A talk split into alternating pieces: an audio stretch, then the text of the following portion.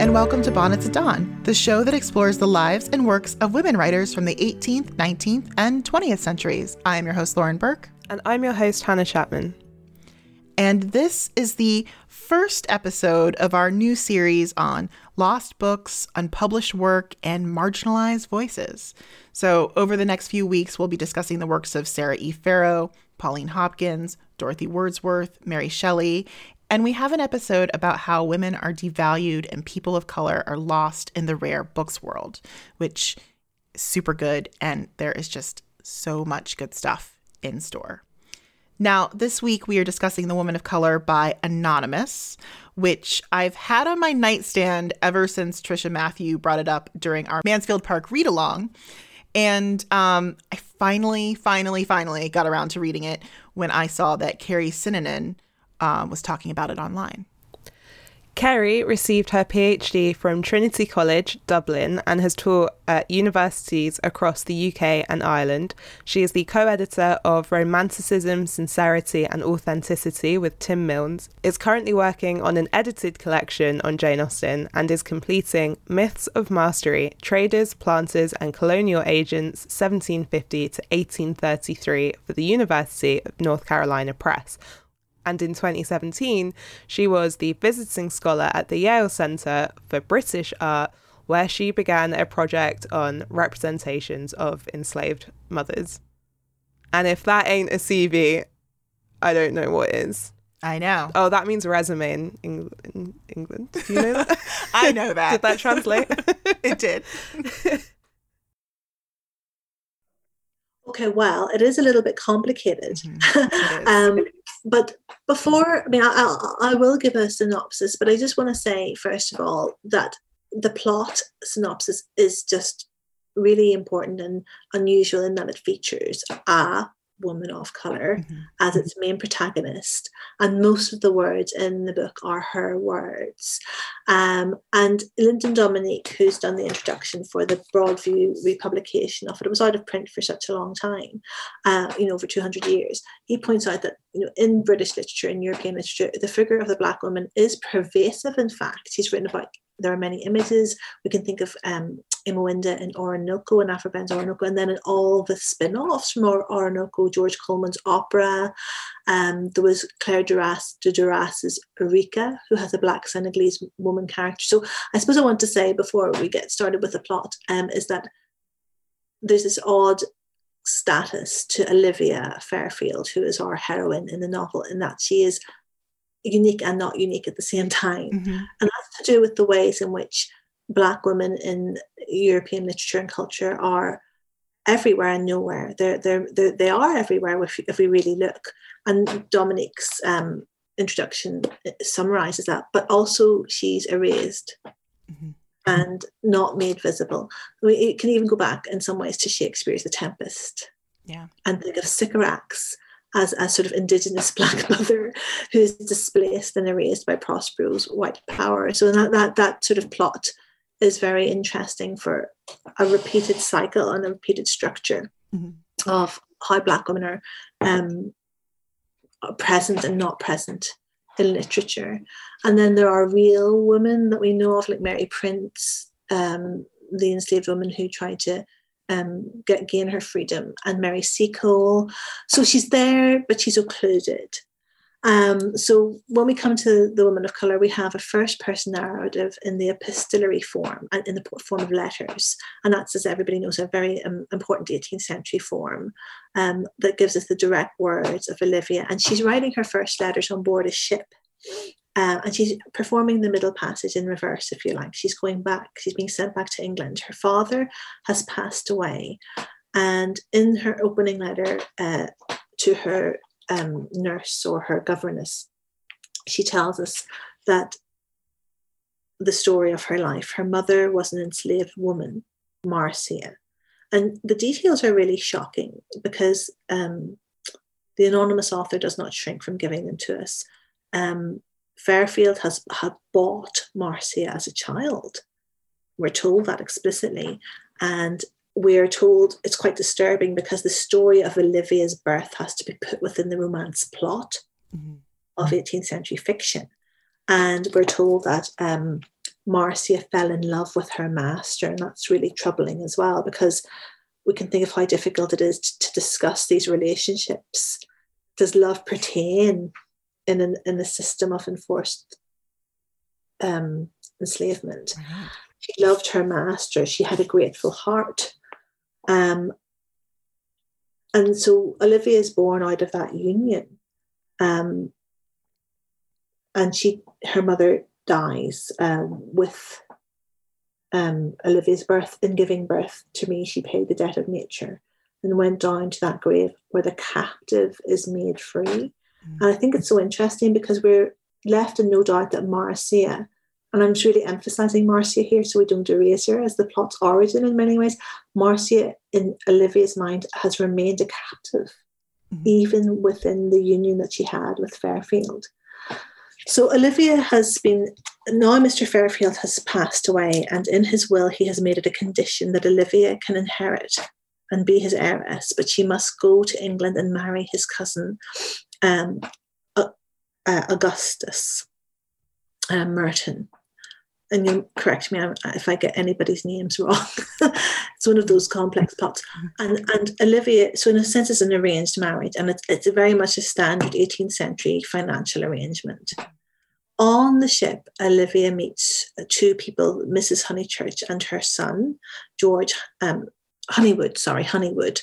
And Honeywood falls in love with Olivia on board that ship, which is another startling event in the 18th century novel, this woman of color. Olivia combines her name sort of expresses the color tone of her skin. Mm-hmm. Olivia Fairfield. Yeah. So she's she's fair and brown and mixed. Um, but she is certainly read as a black woman when she comes to England. Mm-hmm. Very much so. Um, when she arrives in the Merton household, um, she realizes she has an enemy in the form of her other cousin's wife, Mrs. Merton. Augustus um, seems to come to admire Olivia and, and they do get married. But it turns out that actually Augustus had a previous marriage. He has assumed his wife is dead. She's not really dead. it's a complicated plot. Mm-hmm. Um, and whenever it comes to light that his wife um, is still alive, uh, Angelina, Olivia releases Augustus to go to his first true love, Angelina. She takes on the mantle of widowhood. So, in her mind, she was Augustus's true wife. George Honeywood then comes a- around in the plot again and says, Please marry me, I love you so much. And Olivia amazingly and astoundingly says no. And the end of the plot, and this is what's so fascinating, we might talk about it later, is Olivia returning to Jamaica as the mistress of her father's slaves. She, there's a, another plot twist which allows her to inherit. And she goes back a wealthy, independent woman, not married to anybody, who is going, she tells us, to work for the emancipation of her slaves, but she also calls them her kin. Mm-hmm. And this refusal then of the romance plot at the end, where there's no, she refuses marriage, is astounding. We know that, for example, in Jane Eyre, when she inherits her uncle's fortune from Madeira, the plot then allows her to return to Rochester as a sort of equal right. partner, and they can get married. And, and Jane is not losing any of her independence then. She's not capitulating. Um, but here in this novel, Olivia gets to keep her money and to not get married. And we can read that in different ways. So it's a complicated plot, but that's the general summary. I'm so glad that you brought up Jane Eyre too, because I love that book so much and have a lot of complicated feelings about that book. I will acknowledge that. But okay. the ending, that is something I want. I want Jane to just take the money and run. Oh, interesting. I would, so I would love that. And this happened here, and I went, what? Yes. So yes. good. Well, and there's two, but there's two ways to read. I mean, I read it as really powerful and positive, but I was really amazed. My students, some of my students, read it as her being denied. The woman of color is denied the love of the romance plot. Mm-hmm. Okay, interesting. And isn't that interesting? And I think mm-hmm. that the, the truth at the same time, she refuses it and she's denied it. Mm-hmm. Um, and, and it's also almost a way in which she remains again outside. And um, I, I think you're right. Her her agency, her ability to to manage any kind of reform is greater outside of marriage. And we can also think of Dorothea in Middlemarch. I think, mm-hmm. you know, when she when she ends up marrying Will, she kind of she loses she loses her inheritance and she loses her power, but she gets her love. Right. so it's interesting to compare all these different plots and what it means for women. It's true. I, I wonder how that ending too was received, like in the day as well. Yes. Well, that was one thing that's quite astounding. Um, Patricia Matthews talks about this in her uh, summary in her review initially of the novel was that it was highly it was it was reviewed in three prominent um, places. I think it was just regarded as highly unusual. Mm-hmm. Um, and I, I, when I, when we think back to the contemporary moment, I do wonder if it would have been shocking for Olivia, a woman of color, to end up with two white husbands to an original audience. Right. That is a very good point. Can I just say too, and the way you summarized it, that um that should be an like that should be an adaptation. Like that is a great period drama series with all the twists and Isn't the turns. It? it? really is. It, it absolutely. What a good point. And and there are some other sub stories going on. The Angelina sub story, subplot. But there are so many dramatic moments that would be rendered um, wonderfully clear to us, I think, in an, adapt- in an adaptation. Olivia's walking around Bristol. I, li- I, used to live in Bristol, and I know some of the streets she mentions. To wander around the nouveau riche of mm-hmm. Bristol, mm-hmm. harvesting all their money and goods from the incoming ships that are bringing back the booty mm-hmm. from the colonies. Um, and but just yes, the plot, the way the plot twists and turns, and gives us, you know, the, the very ending of it. She's on the ship again, going back across the Middle Passage mm-hmm. as a free, unmarried woman from her own choice. Yes, actually, um, yeah, she says, "I my passage is taken tomorrow. I set out." Um, yes, so she's not quite aboard the ship yet, but but you have an image of her being on that ship. Mm-hmm um, we will revisit Jamaica. I will zealously engage myself in ameliorating the situation um, of of our what she calls our poor blacks, um, because she is, she has no power to emancipate them as yet, mm-hmm. Or does she? Or you know, another interesting question is her complicity and her involvement. She cannot. The other things, the thing she cannot be outside of is enslavement. That is the structure Olivia cannot circumvent. Mm. One way or another, she's going to be an heiress of her father's enslaved people. Right. She's going to benefit. Yeah. It's Are there um what are the like scenes or quotes that really resonate with you? Well, they're probably the ones that that people draw attention to quite a lot. Mm-hmm. Um anyway, let me see. There is there is a moment, I think we were just talking about it as we prepared, where when Olivia enters the fashionable household of her cousins, the Mertons, um, Mrs. Merton is intensively jealous. And I, I, like to think of Mrs. Merton as a Karen figure, if we can yep, use this. That makes she sense. Is there, she is there to police Olivia, let Olivia know who, you know, her place a reminder of her racialized identity mm-hmm. and put her down at every moment. Um, and they're sitting down to a meal, and a servant enters with a large plate of boiled rice. And Mrs. Merton tells the servant to put it in front of Olivia. And she said, I understood that people of your dash complexion I thought that you almost lived upon rice, said Mrs. Merton. So I ordered some to be got. I've never tasted it. And so she's trying at the sort of the, the ritual of the British dining room. She's trying to make sure that Olivia is being treated in her mind as, as a slave. Mm-hmm. Um, Augustus Colours and and Olivia deals with it phenomenally, and which would be so great in the period drama, as you say. Mm-hmm. I said, I thank you for studying my palate, but I assure you there is no occasion. I eat just as you do, I believe. And then she pauses. Though in Jamaica, our poor slaves, my brothers and sisters, are kept upon rice as they, their chief food, but they would be glad to exchange it for a little of your nice sweetened bread here taking up a piece of baked bread in my hand. And this is just amazing too, because Olivia flips it around to reveal the true morality. Mm-hmm. She rejects the false economy that's given to her by Mrs. Merton's racism. And she says, actually, you are the degraded person here because you allow um, the white planter class, allow their enslaved people to subsist on nothing mm-hmm. and to treat them in this way. Um, and and she also, I think that I I eat as you do is also a way of noting her again her complicity. I've been allowed to become like you, so she's also mm-hmm.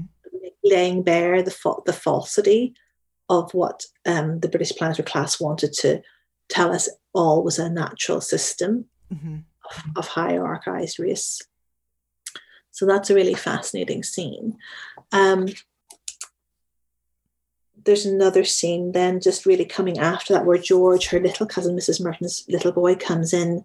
Um, I think this might resonate with a lot of um, readers of this novel who are not white in various ways because George runs in and, and says, Oh, you are dirty to Olivia mm-hmm. when he features skin because he has no frame of reference for non-white skin. Right other than as as dirt. And I mean, this is where the novel is quite astounding because it doesn't it goes there, mm-hmm. um, and it uses the child's voice to be able to to give voice to the to this sort of um, taboo way of interacting mm-hmm. interaction between um, white and black people, and and Olivia again says, "Oh, do not check him, Mrs. Merton. He infant. His his infantine simplicity is charming." So she says, I'm, I'm not insulted. And she said, My love, you will lose that beautiful character of your mind one day. And she's come here, fellow. I promise I will not kiss you. And she takes them on her lap and she says, Do you see the difference in our hands? And George says, Yes, I do. Mine looks clean and yours looks not so very dirty. So what's happening there? Olivia is really forcing him to look at skin color at a close range mm-hmm. and sort of defamiliarize his his horror of it. Really, right. I'm glad you think it doesn't look so very dirty, but will I? Will you be surprised when I tell you that mine is quite as clean as your own, and that the black woman's below, and that's her own servant Dido, is as clean as either of them? What nonsense is that you're telling me now in astonishment? And and she he, he Olivia asks him to rub, try and rub the dirt, and anyway, she proves to him that it's skin color, mm-hmm. and then George said, um, "I will kiss you if you like. Thank you for the wish, my dear, and for the favor." And I pressed his cherub lips to mine. So again, I'm not sure what your reactions to that scene are, where it's like a breakdown of this racialized fear that whiteness has mm-hmm. of its of others. But um, I don't know what your own responses are to that. I think a couple of things. I think one thing what's shocking about this book is that you have these like microaggressions that you still as a woman of color get today where I'm like, "Oh, these are I think, you know, I was expecting some really overt racism, but then when you're getting examples like these, you're like, "Oh, these are still things that we go through today. Devastating, but also prevalent. Yes. And so I thought that was that was actually really quite shocking when I was reading it, where I was like, oh, it's just it's so relatable. Yes, yes, just yes. Heartbreaking. Yeah, these moments on a page. Mm-hmm. And I want I mean my again my students have mixed responses to that. I, I think when I first read it, I thought, oh, this is a wonderful deconstruction. Olivia is breaking down mm-hmm again the fake lies of of racialized discourse. And you know she's just making george see something that's something very simple which is that some skins are different colors. Mm-hmm. but my student um, a woman of color said no george is just exoticizing her in the end when he kisses her. He it, it's not it's a superficial mm. change. It, it, you know it's not. And and of course we do know how also the, the woman of color elicits fear and horror, but she also elicits desire mm-hmm. and that, everything ex- associated with exoticism. Yeah. Yeah, absolutely. I also am struck by her like response as well. And that um just being so aware and then always like on guard right. When uh, you when you just have to all when you're in a situation like that when you know so you know we had talked a little bit before we started recording about how she came from an environment where mm-hmm. you know it was raised you know she was used to seeing people like her. Yes. and then suddenly she's come to overwhelmingly white england and now you're very much on guard yes. and you have to be prepared for all of these situations and she's you know she's got some very good responses to them I'm like yeah. impressed with her how she handled the bread. Like incredibly. I know absolutely not. And and you feel that tension, you feel that work she has to do all the time. Mm-hmm. Uh, yeah, she's not going to be sort of idly musing out the window like a romantic heroine right. in another novel, is she? She's she's having to strategize. She's having to look at herself from the outside all the time. Mm-hmm. She's having to maintain her feminine grace, which is demanded of the 18th century novel and of, of her society uh, you know, she can't be the angry black woman. Right. So she still has to operate within within white norms of manners and civility, and she has to do all of this with some effectiveness. It's quite astounding, mm-hmm. and, and I mean that brings me to, you know, thinking that um, Lyndon Dominique um, offers us some really good evidence in his introduction that the novel was in fact written by a woman of color because it mm-hmm. seems to have the truth of lived experience. I, I absolutely think, I mean, my personal opinion is that it has to have been, or a woman of color had to have been consulted for yes. these feelings. Because I'm like, if I'm still feeling it 200 years later, then. Yes, exactly. Well, uh, Dominique has done the work to say that um, Anne Wright was the daughter of Andrew Wright, an English planter her and her sister were both born in England. Um, and when he dies, he wants them to inherit his fortune.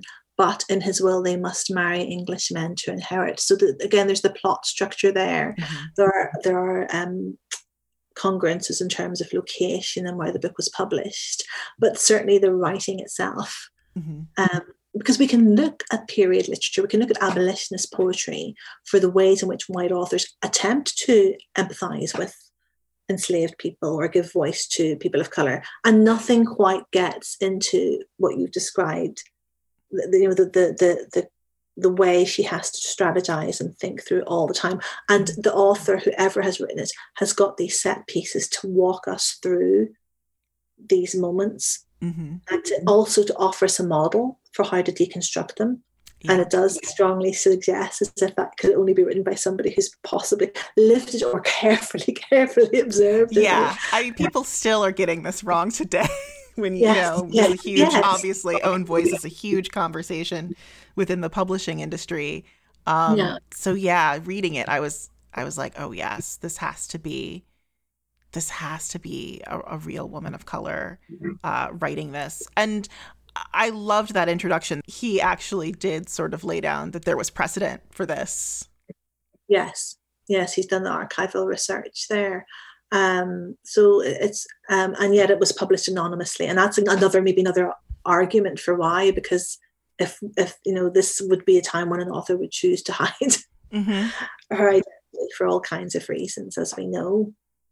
Now, uh, going back to your students, how do they react? How difficult is this one to teach? Do they get into this book?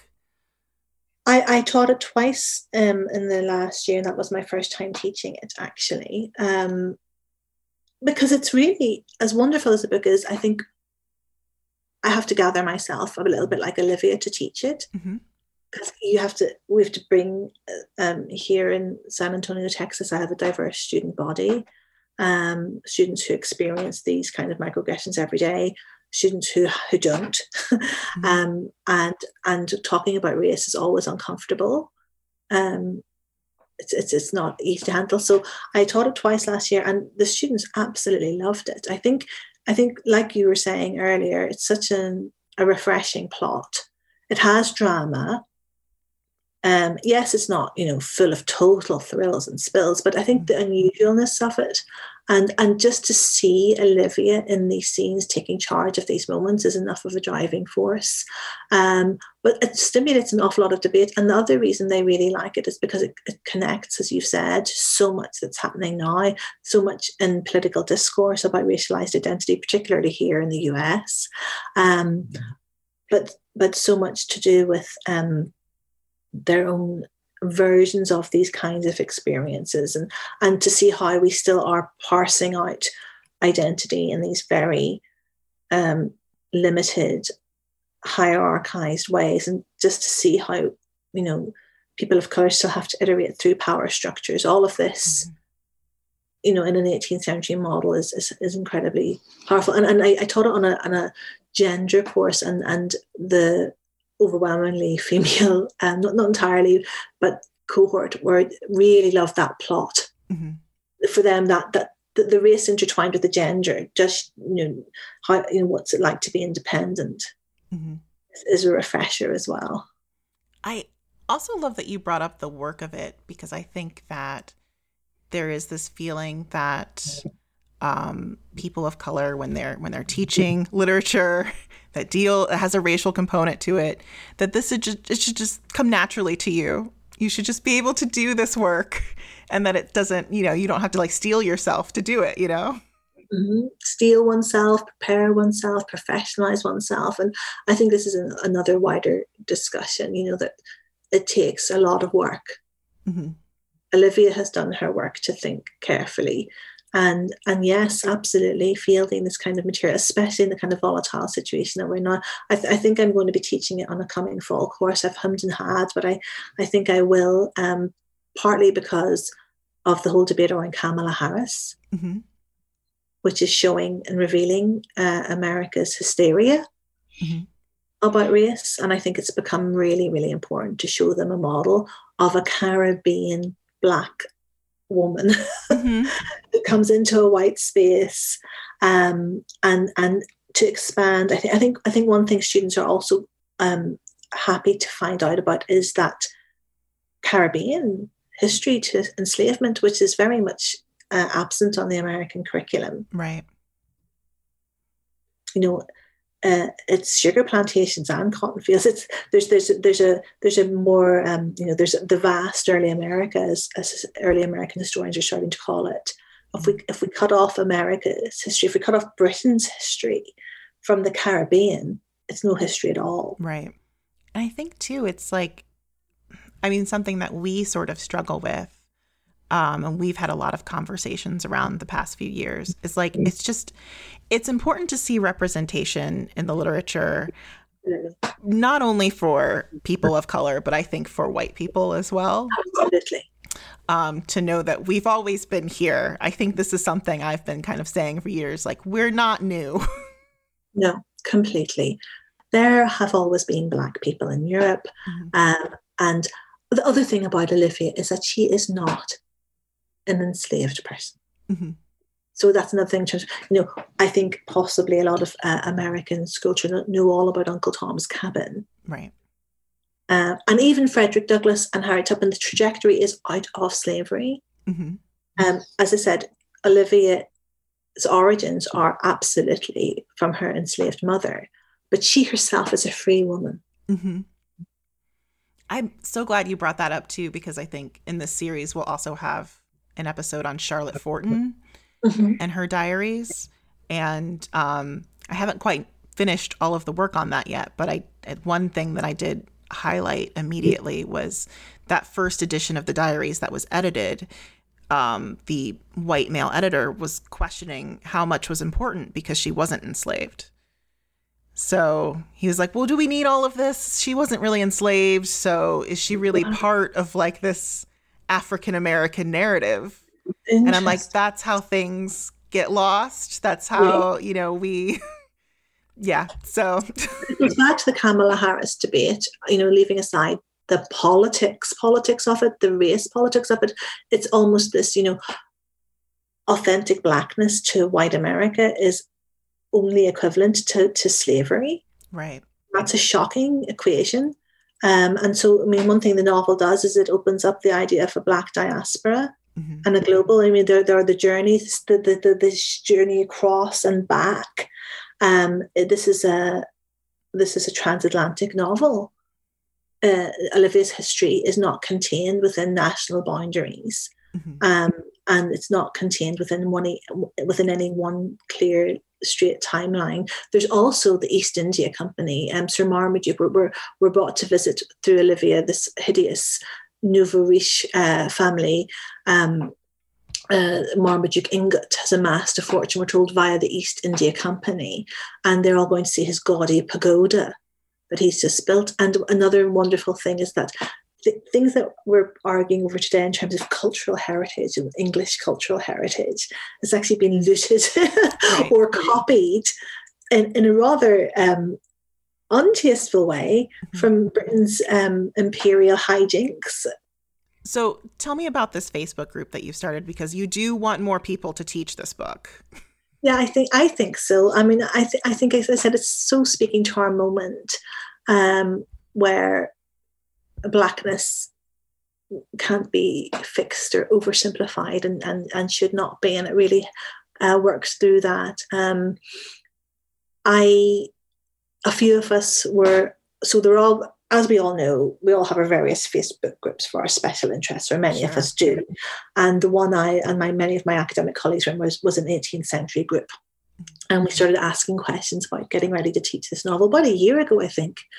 Um, and it was sort of amassing its own little sort of side conversation. Mm-hmm. So I thought I would just set up the Facebook group as um, a way to archive all the articles and points of conversation mm-hmm. and, and links to historical sources that were going to help us to teach this novel. So it was a way to work communally as we prepare to teach this. Mm-hmm. And as you said earlier, to share strategies to, to how, uh, in terms of how to teach this with critical race theory or through anti-race pedagogy, which I'm very interested in. But I, again, um, the academia likes the single genius model, but it's not going to. help we need to work more collectively. Yeah. So the Facebook group was to set up um, to, to, to, forge a space for those kind of conversations and and so that people could openly ask questions about how you know how did you teach this thing or how we've had that conversation on the facebook group about how students read the plot ending or how students read the george re- trying to rub her skin off and and then also people might have read a different article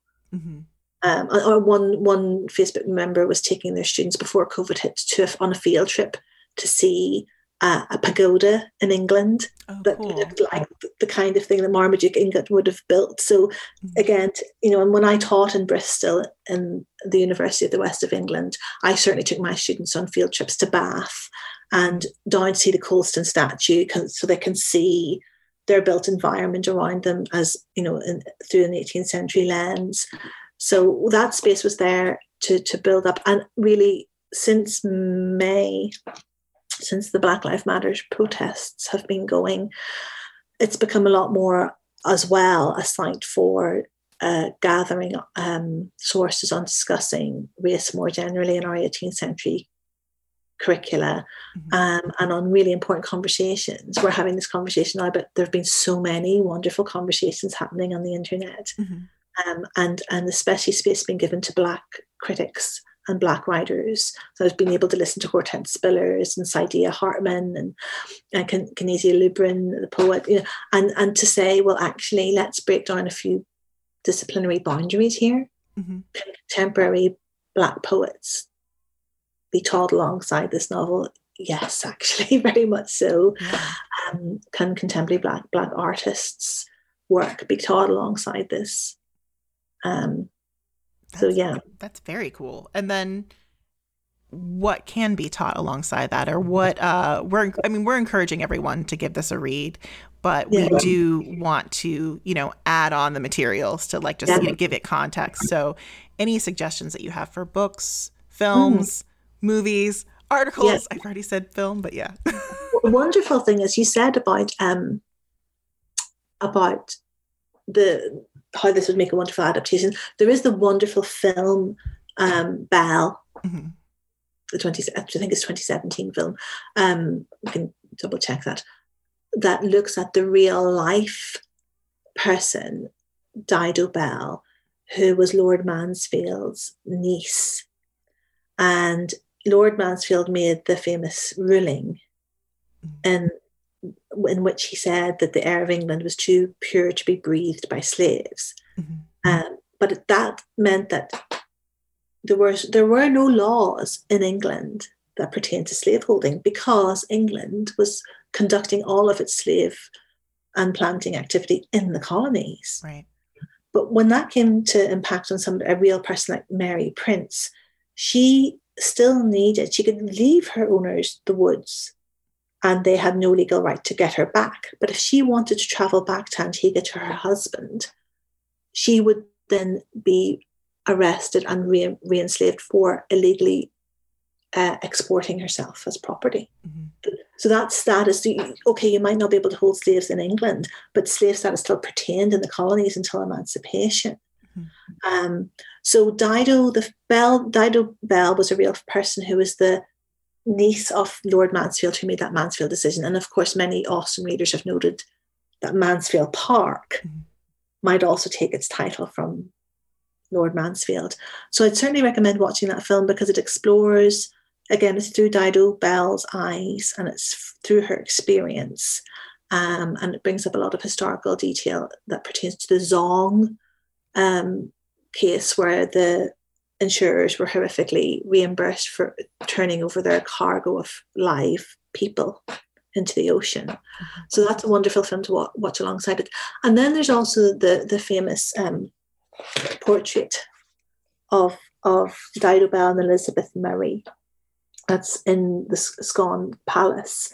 Um, and to look at all the work, um, Sarah Murden has some wonderful blogs on this um, painting, and they're trying to date it a bit more precisely. And Gretchen Gerzina has just edited a collection of wonderful essays on Black people in Britain um, more recently.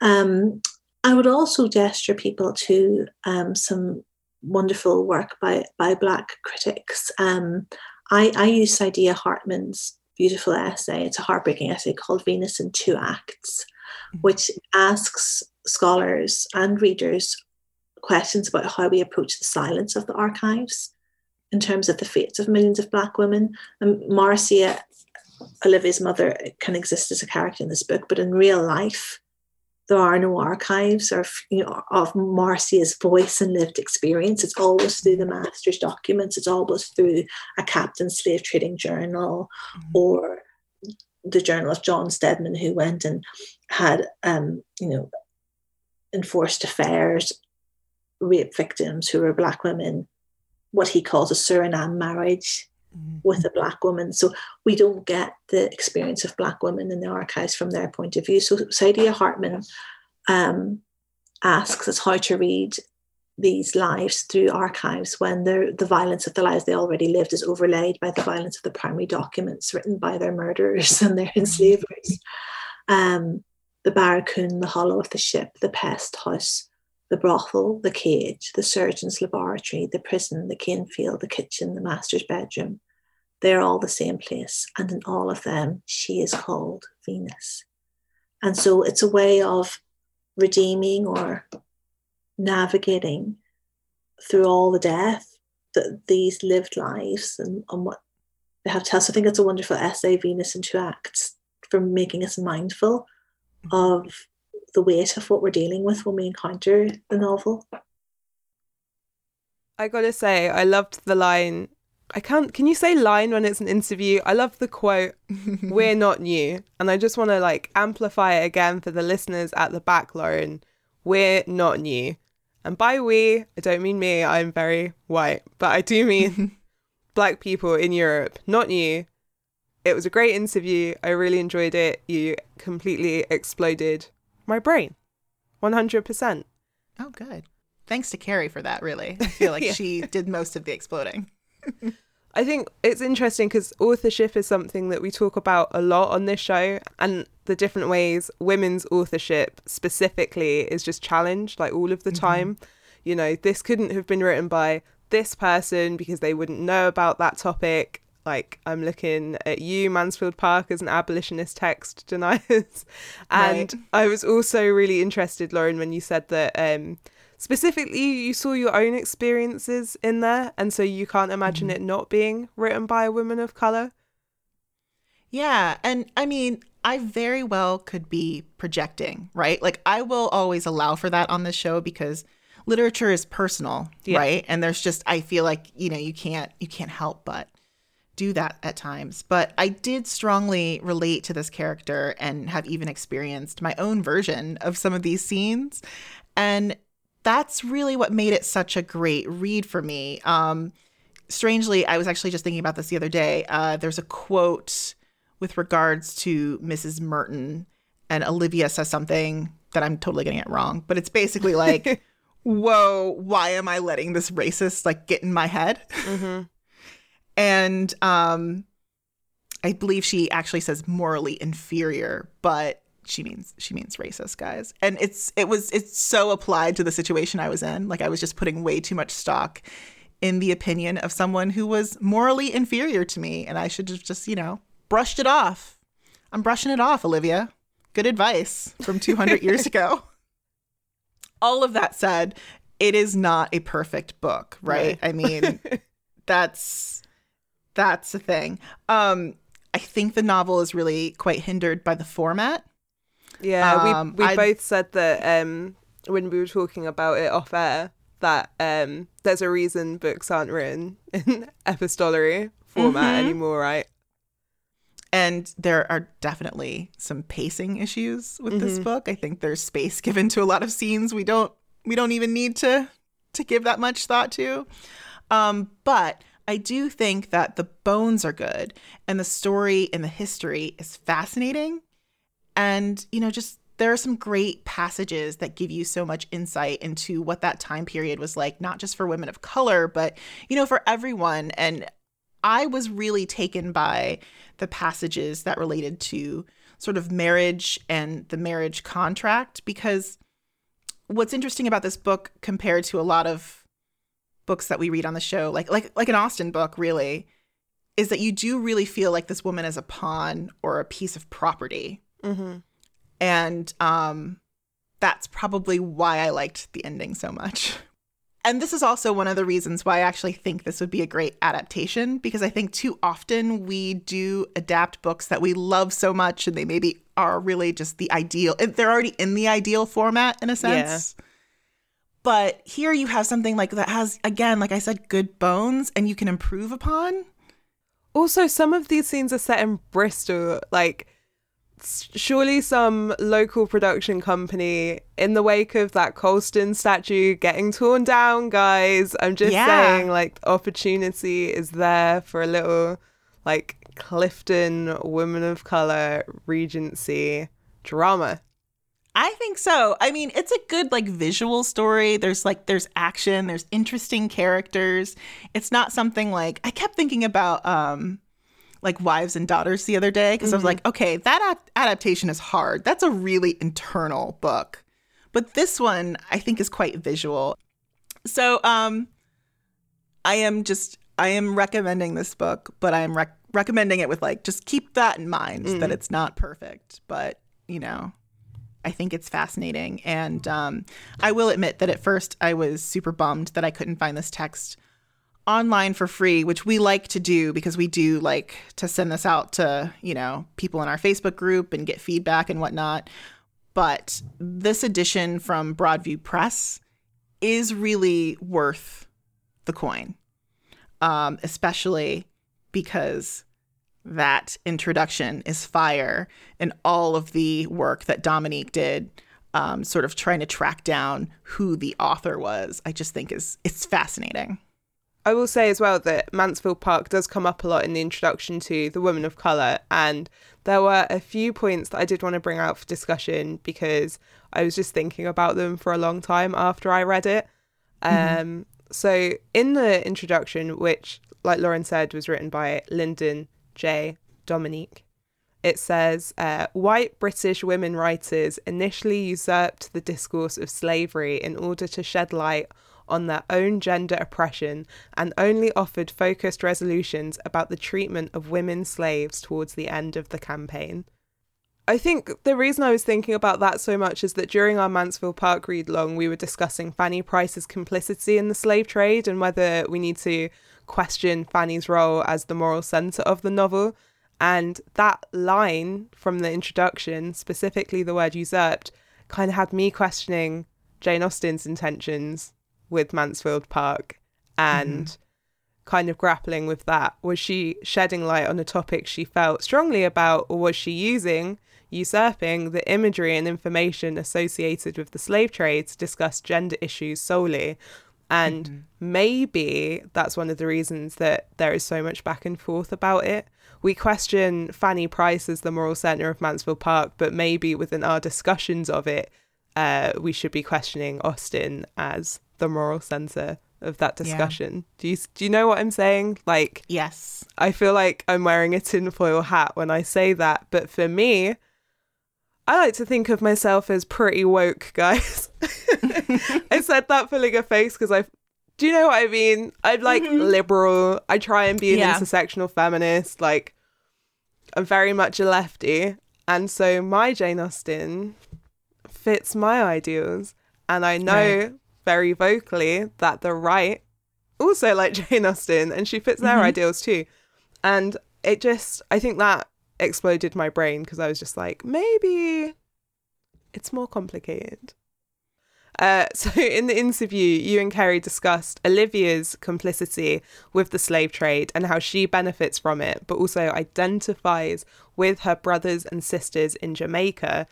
And because we were questioning this in Mansfield Park, and I just referenced my own excellent point, uh, would we consider Olivia to be the moral centre of this book? Because we questioned yeah. it with Fanny, and I just mm-hmm. she is right. Yeah, I feel like it's undeniably Olivia. Yeah, and it's meant to be. It feels like she's mm-hmm. intentionally meant to be the moral center. Um, and for me, I found that Olivia had this like level of self awareness that is lacking in Fanny Price, mm-hmm. and maybe lacking in Jane Austen. I just, you know, and lacking in me as a white reader of Austen. I think that's the for me this is the thing that I'm really thinking about a lot because finally I've got a book that allegedly or we don't know but we suspect was written by a woman of color set at the same time having the same conversations that Mansfield Park is having and just well like where where do you place yourself? Where do the characters place themselves? Where is the author placed? And mm-hmm yeah, so I just I think there's a lot of themes in this book that I think that Austen was trying to explore in Mansfield Park, but it gets lost in Austen's whiteness and in the heteronormative marriage plot that we are going to talk about later yeah. this episode. Uh, I think it's also worth pointing out that Dominique doesn't expressly identify Austen as one of these authors or Mansfield Park yeah. as one of those texts. She just kind of says that at the start. So maybe, again, the intent was not for Mansfield Park to be considered in that. But how can I question one and not the other? Because she goes on to say yeah. the black woman's presence in the 18th century is literal and pervasive. She's written about, caricatured, painted, commented on, and sympathised with at all social levels, but she's never known. Dominique also points out that though Mansfield Park published eight years after The Woman of Colour, was never critically reviewed by Austen contemporaries, it's highly revered now for its subtext about colonialism, slavery, and empire, whereas The Woman of Colour attracted enough notice at the time of publication to be reviewed three times in contemporary journals. Uh, the reading public were aware of it. Leading literary journals were discussing it in a way that can't be said of Mansfield Park. And again, I just think it's so interesting that the one less popular uh, and less known in its time has survived, while the other, arguably written by a woman of colour on the same topic, almost is forgotten. Mm-hmm. And Dominique also points to a plot similarity with Jane Eyre, which was published 40 years later, when she says, a transatlantic marriage arranged by the will of an ostensibly benevolent white paternalist that disempowers the dark skinned colonial woman, subjecting her to what seems to be a life in perpetual, legally sanctioned white male domination from the colony to the metropolis. I just, you know, here we have this like authentic yeah. telling of a story that is just hinted at in so many of the books that we've read on the show and I will stop talking soon. Thank you for enrolling in my fictional university module in which we teach The Women of Colour alongside Mansfield Park, Jane Eyre, and maybe we can throw Wide Sargasso Sea in there, Lauren. What do you think? Sure, I still haven't yeah. read it. You can take that class. and just if you haven't listened to it and you've listened to all of this, you should listen to the Mansfield Park read along. It's like the perfect wine pairing to this episode. If this yeah, episode absolutely. was a cheese, in my opinion. you always think about that. What if this episode was a cheese? What if would this, it be? Oh, boursin. It would be like what a roulade, like a soft cheese. Mm. I want it to be a goat's cheese because I can have that without taking tablets, with mm. um, some kind of garlic and herb swirled into it because it's like the layers and the detail and it oh. makes your mind bendy. There you go. And the Mansfield Park read along was a season, so technically it's a bottle of wine. So why not drink a bottle of wine and eat a wheel of cheese and listen to all of it? Always good advice. Um, I actually want to go back to something that you just said about the woman of color being reviewed in its time and then forgotten. Because, I mean, again, I just want to reiterate that this was sort of like the thing that was really driving me for a lot of the authors and um, books that we chose for this season. Um, they're books that were highly reviewed in their time, that were popular, but they've just been squeezed from memory. Mm-hmm. And how and why that happens is just fascinating to me. So, you know, too often, and I think even on this show, we've given a blanket reason, right? Just like, oh, because of sexism or because of racism. Yeah. And then there's some people that just go because those people didn't exist. Yeah. which is not true.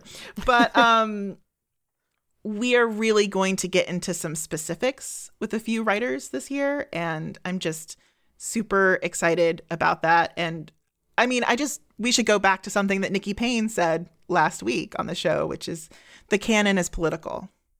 Yeah. Yeah. That could have been the thesis for our season actually. Thanks, it's not Nikki. too late it's not. Subtitle. Now, um, one thing that Kerry did mention that was actually cut from our interview was this essay by Bridget Fielder that explores the woman of color and its relationship to the famous portrait of Dido Elizabeth Belle and her cousin Elizabeth Murray. There is such a great line in this essay. Um, it says, Pairing the portrait with the novel allows us to enter into useful confusion about who is black, how, where, and with relation to whom. Yeah, I loved that.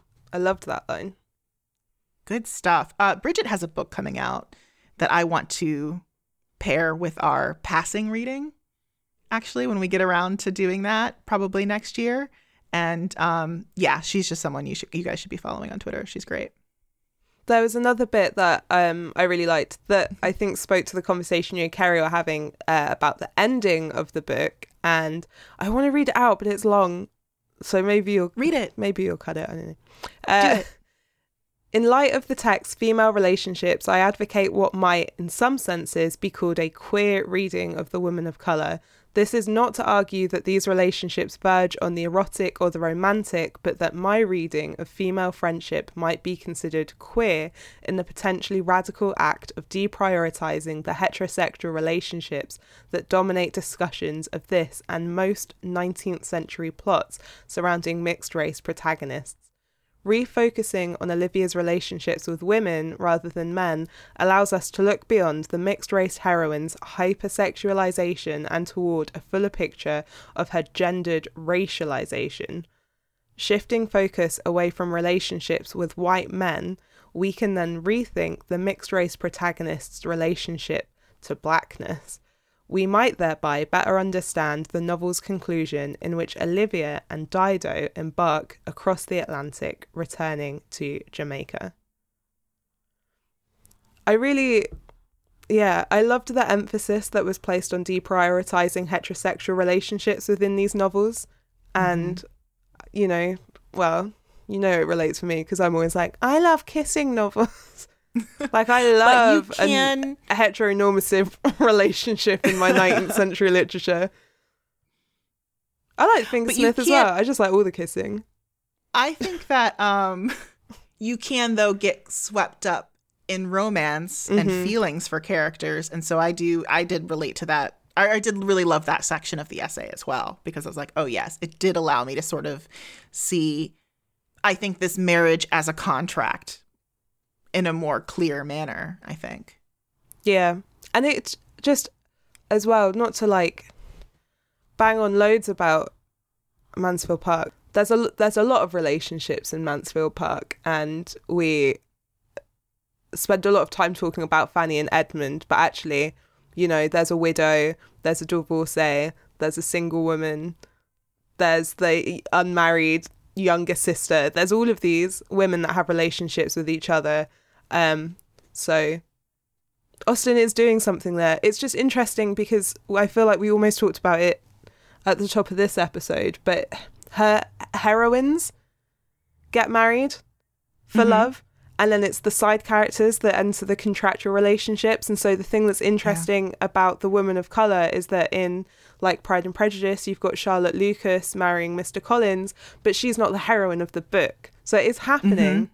but she's not whereas in the woman of color it's the heroine that's because of the position yes. she's in being a woman of color like does she have the option of a love match like is that even on the table for her in england and you know and, and so that and that's the surprising thing with augustus is that she does fall in love with him it's something that i wonder if austen would have explored that with sanditon mm-hmm. but again that's not the heroine of the book that is a, no, side, a character. side character yeah yeah, so and Fielder Fielder does go on to say that Olivia's insistence on remaining single involves a radical reproductive choice, as women of colour's childbearing was often dictated and even forced within the white patriarchal system of enslavement. Olivia mm-hmm. ultimately rejects the social reproduction of Englishness, whiteness, and empire and embraces kinship with the African diaspora of the colonies. And she goes on to say that the decision to return to Jamaica affirms that we ought not read figures of racial mixture only through their orientation toward white relations and Anglo society. And yeah. I loved that because it's so easy to do that. Mm-hmm. Yes, it is. And that's how and we're another taught. reason why I like the ending as well. Yeah, I thought the ending was great. It's so quick mm-hmm. as well. It's just like, oh man, I am coming home. You know, yeah, I'm it's coming so, home. I've got I've got the money. I'm that fine. short letter. It's great. You know what's also interesting about the end? I mean, I would like to see the sequel which is another sign that I think it's like a good book. You know, like the bones mm-hmm. are good, right? Like the writing needs work. But I at the end I was like, "Oh, wait, I do want to know what happens next." Yeah.